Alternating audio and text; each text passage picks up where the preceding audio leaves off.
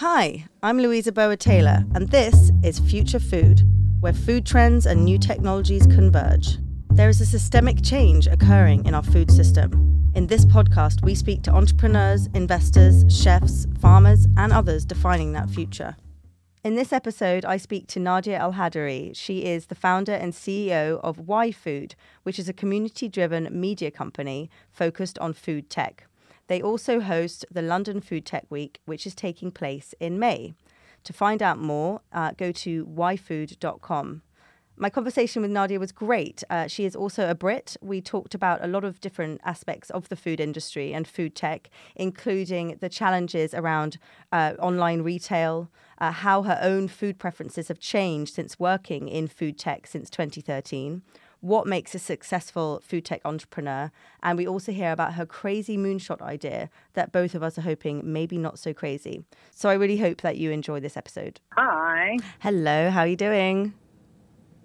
Good, how are you? Good. So, where are you based, Nadia, and what did you have for breakfast? Uh, I'm based in London. I'm actually in southwest London today, um, and breakfast was a smoothie. Oh, lovely. Is that what you have every day? I, am actually more of an avocado on toast person, but recently I've moved in, into the world of smoothies. Oh, right. How's that working out for you? Um, it's actually it's actually doing really well because I've just like basically got this new system of just shoving tons of almonds on top of my smoothie. So it's basically half a bowl of almonds with fruit on the top. Delicious. Um, and it works out really well. So you feel it's like you've got a bit good. more substance there than just pureed yeah. fruit. Yeah. mm-hmm. um, great. Yeah, and do you, are, you fe- are you feeling sort of uh, side effects like positive health benefits from that? Yeah, I, I, so, yeah, I'm finding that I've got huge amounts of energy at the moment. I did like this crazy cleanse at the end of the year, um, and I've moved more into like a raw-based eating diet. Not completely, not I'm not 100 percent focused on it, and it, it has up my energy, so that's great. Oh, that's brilliant. Well, that's what I was going to ask you. What? How would you describe your food preferences? Um, so my food preferences at the moment are, are, are primarily vegetables and and and, and raw. Um, but that's, that's not always been the case. That's, that's a new thing for me. Um, but I have always been a lover of avocados and broccoli. so, uh, so you, are you a vegetarian? I'm a flexitarian, so I'm a part-time vegetarian. I know that lots of people will be like, "Oh my god, that is not even a thing," but I think I think it is a thing. I I, I hit being a vegetarian sort of five to six days a week. Mm. Yeah, and I think I'm reducitarian is what we're calling it um, in our household. Yeah. A what? A what? what? A reducitarian. A reducer. So kind of reducing okay, I'm one of those. the amount of meat. Yeah, exactly. Um, great. Okay. Yeah. So, I mean, have you always wanted to work in food? And can you tell me a bit about your background? So, um, like, I come from like a family who, well, my grandparents worked in food. So, my grandfather was a greengrocer. My grandmother ran um, a, a pub um, so they had like a big food background, and the rest of my family went off and went off and set up businesses in other other areas. Um, and I got a job when I came out of university. so I ended up working in, in, finance for I think maybe 10 years of, of my life. Um, I worked in, in capital markets for a lot of the big investment banks. So in the trading trading floors and sales desks and um, and very much you know fast paced and numerical. Um, but I always knew that really deep down I'd like to work in food. So I'm glad I ended up here. Uh, that's great. And so, how did you come to start Y Food?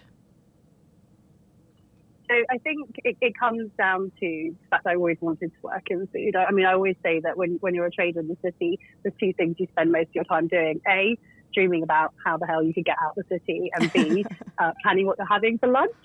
So my two dreams merged. Um, and I found it was uh, the, the best thing to do was go out and try and set up a food business. And so I actually I left the, left left um, investment banking and I was and I was working um, setting up a broking business. And I decided to join a food tech company to see if I could learn about the food industry by volunteering my time. And what I learned is at that time it was really really hard to set up um, a food tech company. It was really hard to combine food and technology.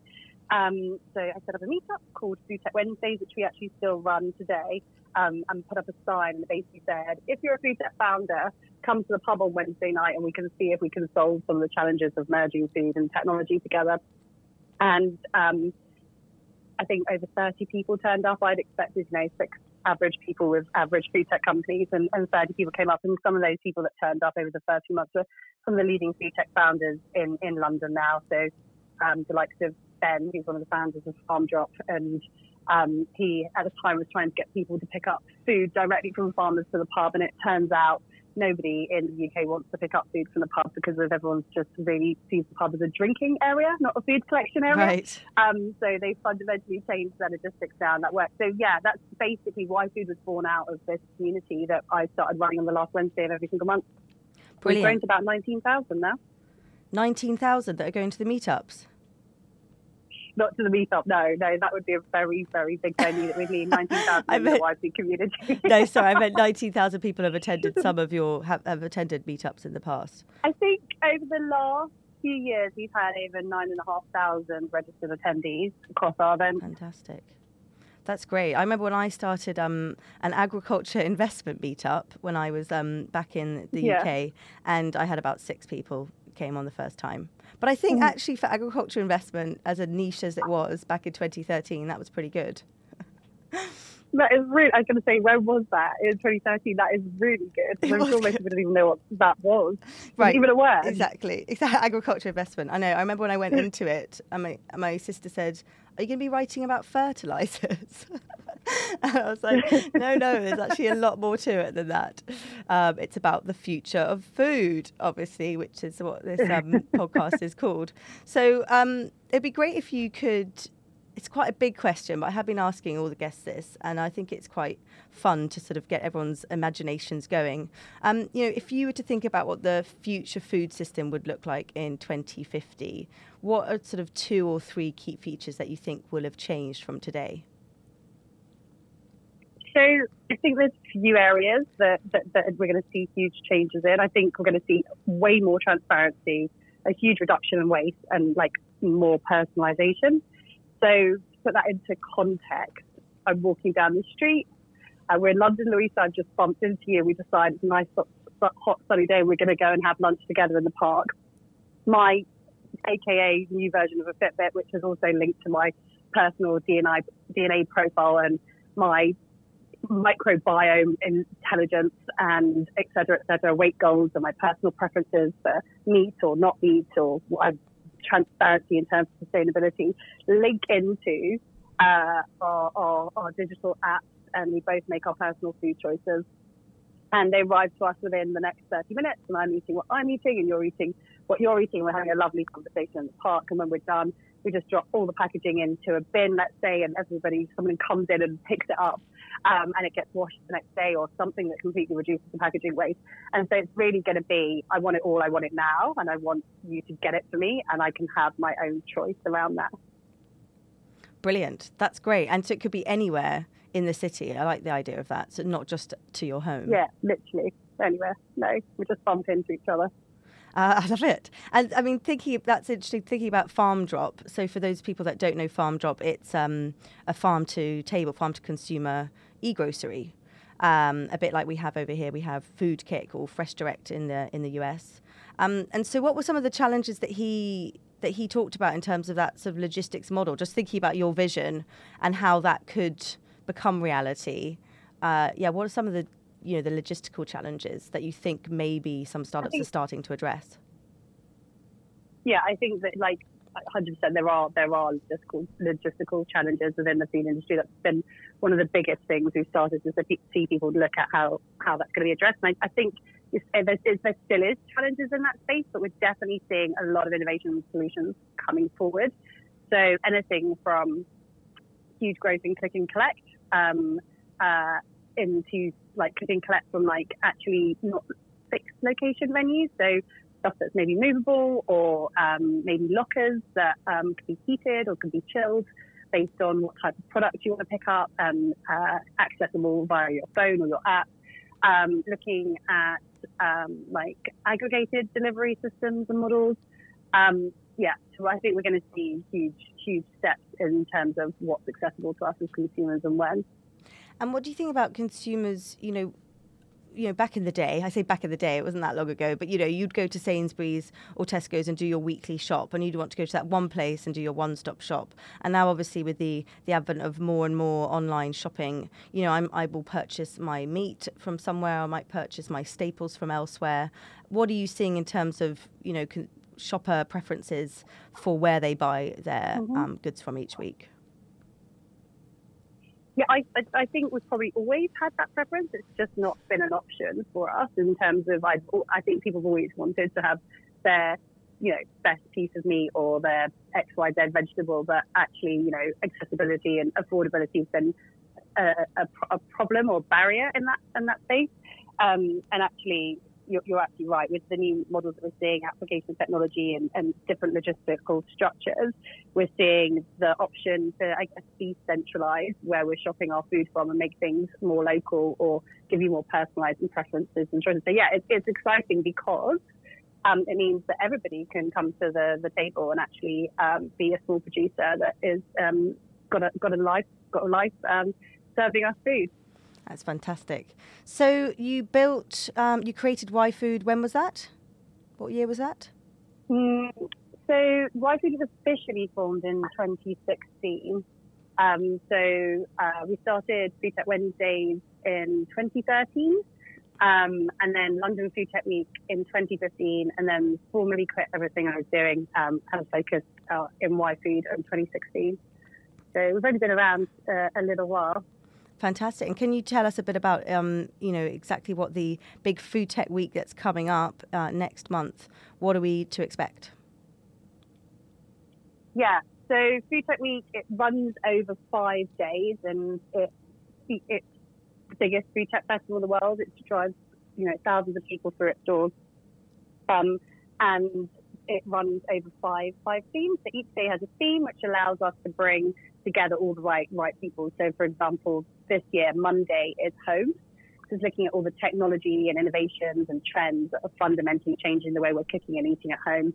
Um, so, if you think um, Gen Z live in a virtual world, supposedly, um, well, they do, and we're starting to see them spending more and more time within the home um, and having less need to leave the home.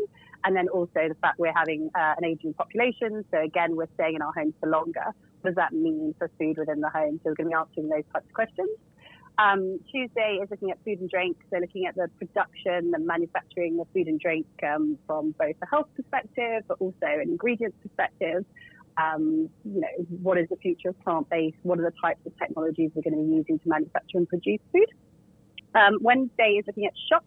So the future of retail um, is that bricks and mortar, the types of systems that we were talking about earlier, Louisa. Um, is there a future for a farm drop and what does the supply chain look like in terms of transparency and the way an apple will be traveling from the farm to, to your door these days?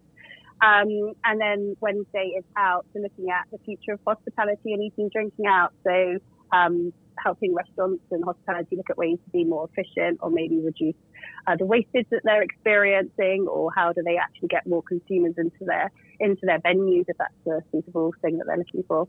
And then mm. Friday swap and party. So as a day, startups can book into meet investors and uh, industry, uh, as well as experts. And in the evening, there's a big party. Brilliant. I'm looking forward to that bit particularly. Um, but how has the yeah. event, how has the subject matter, you know, changed? If you think about how when you arranged it back in 2015, what were the main topics you were covering then? I can't even remember what we what we were covering in 2015. I think I know. I try to. I, I, I can. I. I can. I think what I remember more than the exact subject matter we were, we were covering in 2015 is more stuff around um, everybody else's reaction. So, um, for example, um, this year we have a, a, a, a, significant number of venture capitalists involved in London Food Tech Week across various different platforms. And I remember in 2015, I went and knocked, with having come from a finance background, I went and knocked on um, all the VC stores, and I remember their response was food tech. What, what, what? What is food tech? Isn't that delivery? And then mm. followed by delivery so done. So there were so many uh, errors in those sentences. It was unbelievable. I mean, first of all, food tech is obviously way vaster and more, uh, and more dynamic than than just delivery. But also the idea that delivery was done is also just just, just you know crazy. now yeah. people are suddenly catching up with the idea that it, it, still in growth. Um, so yeah, so I think that probably highlights yes, how different definitely. things have, have become. Yeah, absolutely. And in terms of the number of attendees that you're uh, expected to have this year compared to 2015, how's that changed? So the growth of number of attendees is is probably not as high as you might think because we did drive 2,700 through the door in 2015, which was the first ever Food Tech Week. But the way we've structured the event is, is different, and the quality of um, the audience is even higher than it was before in terms of really trying to think about a week that brings the right people together to be able to actually connect and deliver real business value Right. through. And I think the other thing that is probably a big difference is um, on Food Tech Week, it's not just Y Food that runs the content. We actually invite our community to, to apply and host events during London Food Tech Week. Um, and so that helps us keep um, the content more targeted, um, create smaller formats that are more dynamic, that allow networking and allow the right types of people to come together. Um, Mm. And actually, it's really interesting to see the types of organisations that are hosting those community events this year. So, for Yeah. First of all, some of the startups that would have been really almost non-existent or tiny in 2015 are now the, the main hosts and, and, and uh, providers of those community events, Yeah. as well as uh, some of the leading, like, sort of um, investment banks and, and companies around the world. That's really cool. I love seeing that where the you know you knew them as seed stage, very early stage startups, and now they're the Mhm. leaders in the industry. Um, that's really cool. And seeing how these events, you know, go from telling people that this exists, you know, food tech is something, um, to now actually looking at how can we do this well? How can we bring the right kind of money in? How can we solve the specific challenges around the industry? Um, that's a really interesting Yeah, progression. Yeah, no, that's exactly right. I think it, it is a really interesting progression, and actually, I, now you're saying it, it, it, the size of the food tech companies, particularly in London, and of course around the world this year versus where they were in the last two or three years, is, is, is hugely, hugely different. Which means we've seen uh, a massive increase in the diversity of the types of investors that are joining us this year. Um, in the past, it's only really been sort of early stage or seed level, or seed or Series A level investors that would be able to get involved in conversations around Food Tech Week. And now we're seeing everything up to sort of sovereign wealth fund level, um, private equity, and, and you know all sorts of stuff because these companies are growing so quickly and making a huge impact, and everybody's interested in what's happening. Yeah. So I was to, I want to ask you know what have been some of your biggest challenges in building the business and it sounds like a little bit at the beginning was just getting people to take food tech as an industry seriously um, but what other challenges have you faced yeah, I think that's I think that's definitely right. We did we did it is hard to get people to take food tech. Initially, it was uh, food tech seriously. I think probably really similar challenge. The other challenge is probably really similar challenges that anybody would find when they're building a business, particularly something that doesn't already exist. Um, first of all, it's convincing other people to leave their jobs and join you. so that's um, that's a challenge in itself, and, and, and buying into your vision. Um, it's making sure you've got the right funding to, to keep your company going and, get and get enough traction um, to continue to be able to raise investment or to be able to fund yourself through through revenue. Um, I think probably some of the other challenges we faced were we, we were really we were we really knew that um, that the way the current like event models or media based models work for the food industry didn't ne- necessarily um, about really driving innovation in the food industry. And we were we were like hugely focused on that, and we felt that if we were going to these events, it needed to to, to we for us it was about community building, and we felt that if we were going to use events as a community building, it has to really deliver true value to these organisations to make them want to be part of the community and continue to contribute to the community. So we actually turned um, every traditional conference and events model upside down on its head, and that was a huge battle. So it wasn't just about trying to convince people that food tech was something they should be listening to, but it was actually trying to convince people that actually this is the new way an event was going to be done and it was going to add tons of value to them. So a lot, a lot of phone calls, a lot of phone calls, a lot of talking to people, um, and that was a huge um, investment and resource commitment. But I think it's actually paid off because this year we managed to put Food Tech Week tickets on sale Um, and without announcing a single speaker, we sold over 70% of the tickets we sold in 2017, um, which is unheard of in an events model. And that's just down to our community recognizing that we add direct value to their business and that we've structured our events are really, really different to your standard sort of conference. Um. And so people come regardless, which is what mm. we want to be. Mm, definitely. And um, so you talked a bit about how you're uh, a flexitarian now. Um, just keen mm-hmm. to know, you know, how you're working in food and getting so involved in the food tech arena has impacted your food preferences and if you think it's related or if you think you're just you know following the trends that you might be doing it otherwise no it's definitely related i just found that um, you know when you start looking at the detail of what's happening in the food industry and the challenges that we're facing and of course you know there's huge opportunities of solving challenges with technology.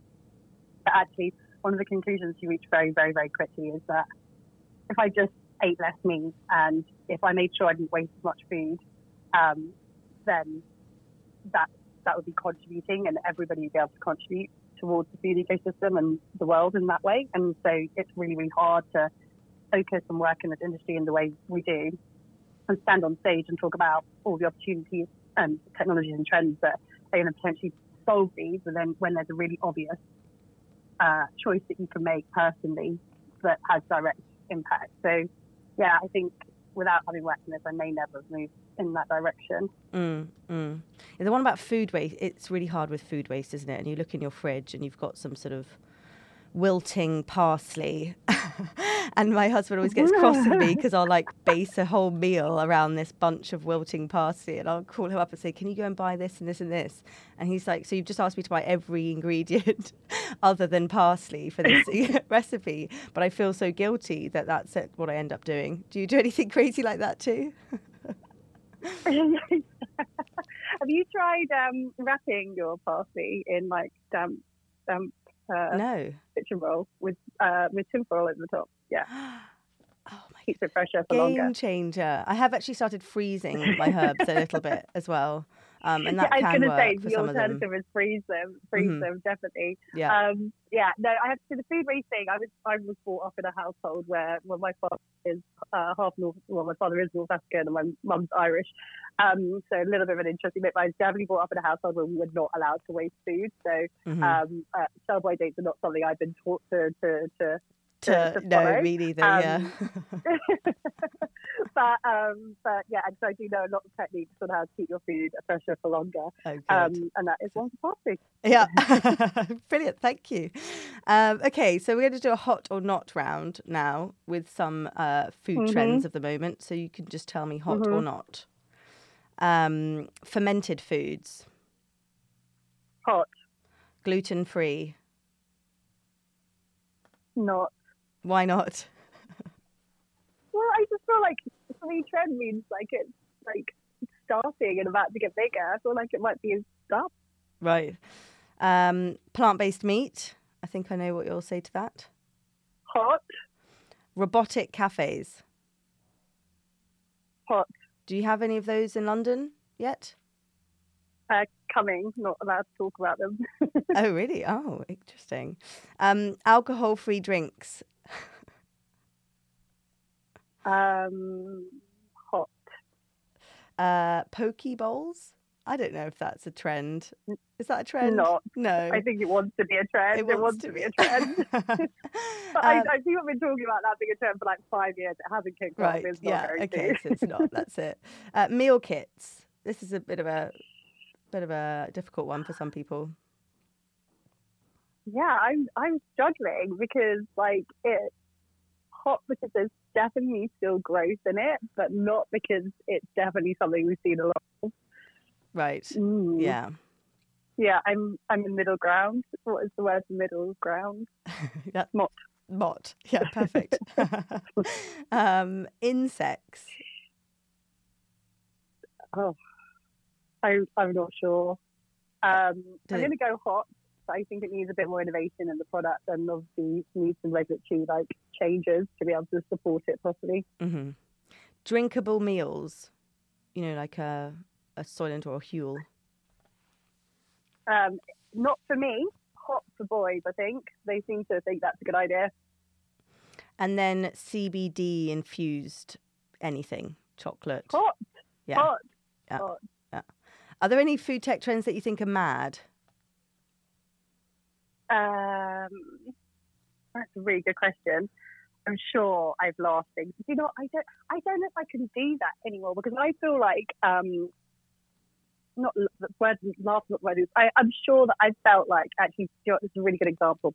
I, I saw the concept of Olio, which is obviously, um, for those that don't know, it's um, a, a platform that allows you to put um, any sort of leftover excess food produce that you might have at home and, and get those redistributed in your area um, to somebody who might need it. Um, I saw that concept like come through our Meetup Food Tech Wednesdays like over and over and over and over again, and I just never bought into it as a concept until I met Sasha and Tessa, who are the founders of Olio. And the day I met them, I don't know if it's the way they talked about it or the way they positioned it, or and it was exactly the same idea. I just knew that they were going to make it work. So I, I, I'm, I'm, I, I, I, and I, I think if you'd asked me before I met them, I would have said it was mad, it was a mad idea, and I just never met the right people to um, put, bring it, take it forward. Mm. Does that make sense? Yeah, so I, I'm, I'm, absolutely. I'm, I'm a bit wary now about saying about things could never, never, never. Because it could be the next unicorn. yeah, Yeah. right. Yeah, absolutely. But that- but that's int- on your podcast, it's recorded, so everyone will know that you were wrong. Um, but it, um, but that's interesting that you're saying they were the right people to do it. What do you think are those qualities? Mm. And just thinking about, uh, you know, giving advice to Yeah. budding food tech entrepreneurs out there.